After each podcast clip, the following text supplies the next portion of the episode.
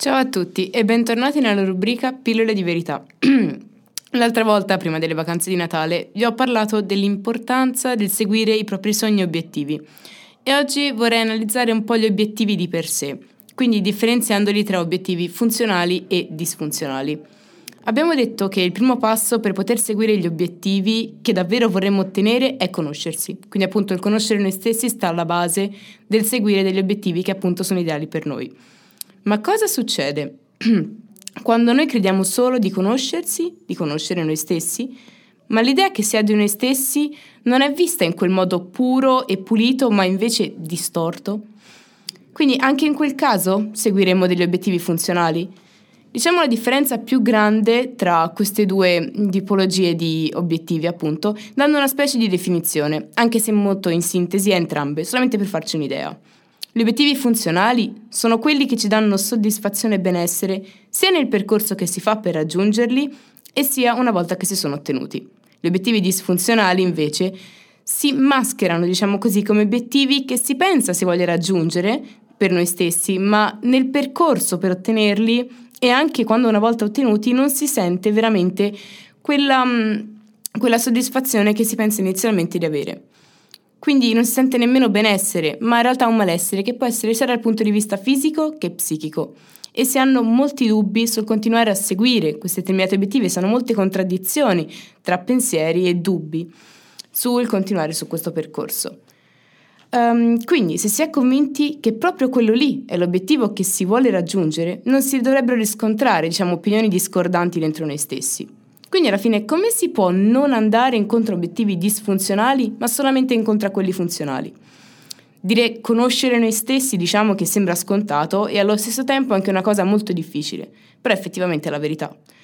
Se ci, so- eh, se ci si copre, diciamo così, dietro idee e scelte che non vengono veramente dal nostro vero essere, non ci si sentirà mai soddisfatti del, nostro, cioè del lavoro che si sta portando avanti per ottenere un determinato obiettivo, perché appunto non sentiremo nostro. Quindi un obiettivo disfunzionale in sostanza si innesca quando opinioni esterne influenzano le nostre, mischiandosi e combinando, combinandosi con esse, e alla fine si arriva a riconoscere, diciamo, quell'ibridazione di tutte queste opinioni, tutte queste idee, nostre e non, come esclusivamente nostre. Ma qual è il problema di tutto questo?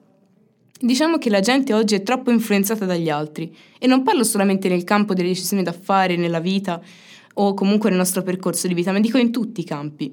In questo caso specifico comunque degli obiettivi disfunzionali, vorrei sottolineare il fatto che noi oggi abbiamo paura per colpa di influenze date da altri. Faccio degli esempi per, diciamo, farvi capire meglio cosa intendo dire. Faccio degli esempi, ok? Quindi, quante volte vediamo persone, magari di età vicine alle nostre, quindi più o meno coetanei, che vivono da soli, portando avanti i loro studi, comunque eccellono nella loro vita e sono soddisfatti, giustamente, vorrei sottolineare di, di tutto questo. O quante volte vediamo persone che vogliono evidenziare tramite cose più o meno dirette che magari guadagnano tanto con il lavoro che fanno. O quante volte vediamo persone che già a meno di 30 anni si sposano, magari fanno dei figli, lavorano e comunque stanno bene. la gente ora vive nella paura. Perché sì, siamo tutti diversi, i controesempi ci sono, è impossibile che non ci siano, ma le persone, noi compresi, tendiamo sempre a evidenziare ciò che ci fa sentire in qualche modo inferiori che alla pari degli altri. La gente ha paura per colpa di altra gente. E non dico che quindi gli altri che succedono e cedono nella loro vita non devono, ovviamente, farlo, ma dico solo che ormai la gente si mette sempre in paragone con le altre, che erroneamente reputano migliori ehm, di loro stessi o che magari stanno svolgendo la loro vita in modo, fatemi passare il termine, tra virgolette, più produttivo e o più funzionale. Il vedere successi altrui svaluta la nostra vita e il nostro agire in essa, che ci porta quindi a innescare obiettivi che mm, non sono veramente nostri, diciamo così, che li scegliamo in base a qualcosa che di fatto non è un qualcosa veramente vogliamo per noi, ma che nasce appunto dalle opinioni che si hanno sugli altri, quindi su come vediamo gli altri migliore rispetto a noi. Non dico che non bisogna seguire determinati ideali per migliorare noi stessi, questo no, cioè io penso che appunto il seguire obiettivi per migliorare noi stessi sia un obiettivo abbastanza buono, cioè un obiettivo che tutti dovremmo seguire. Ma dico che questi obiettivi, per comunque migliorare noi stessi, dovrebbero basarsi su quelli che noi vogliamo per noi invece che su quello che noi crediamo di volere per noi. La differenza tra il volere e il credere di volere sta proprio sulla certezza, sulla convinzione esatta, sulla convinzione completa su quello che vogliamo veramente fare e quindi su quanto veramente noi conosciamo noi stessi. Oggi la gente ha paura di non star facendo nulla nel concreto, nella loro vita, e innesca alle volte obiettivi di vita che però non partono dal proprio modo di essere e di come ognuno voglia essere veramente.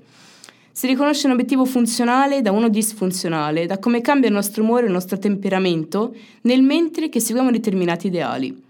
Non dico che seguendo un obiettivo anche funzionale eh, non si troveranno imprevisti, ostacoli o dubbi, ma dico che la motivazione sana rispetto a un obiettivo che veramente noi vogliamo per noi stessi ci fa risolvere ognuna di queste cose, in un modo o in un altro si risolvono. Mentre durante un percorso, nel seguire quelli disfunzionali, la fatica, lo scoraggiamento e i dubbi verranno in, fo- in modo molto più forte e incisivo. E sarà molto più difficile andare oltre essi. Si vede non solo dagli, non solo dagli ostacoli pratici, ma anche dalla fatica fisica e mentale e della salute in entrambi questi campi che abbiamo nel cercare di raggiungere quell'obiettivo lì, neanche una volta raggiunto in realtà. Il conoscere davvero noi stessi può farci capire fin dall'inizio cosa veramente noi vogliamo fare del nostro percorso di vita. L'equilibrio, la pace, la serenità di stare con noi stessi può essere sia il mezzo per capire che obiettivi funzionali vorremmo porre a noi stessi, ma anche il fine, di quando appunto troviamo veramente questi obiettivi funzionali ritroviamo serenità nel vivere con noi stessi. Di questo magari ne parlerò più avanti, vedo se aprire una piccola parentesi oppure no. Quindi appunto non abbiate paura di vivere secondo i vostri veri ideali e non svalutate voi stessi solo perché avete uno stile, un pensiero di vita diverso da altri. Il mondo è bello perché è vario.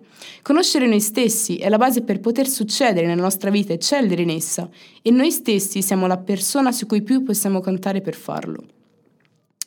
Ognuno è speciale perché è unico. Fossimo tutti uguali il mondo sarebbe monotono e perderebbe anche questa piccola parte che gli dà valore. Non abbiate paura di essere diversi, tutti lo siamo, e il bello di ogni cosa sta nelle sue diversità.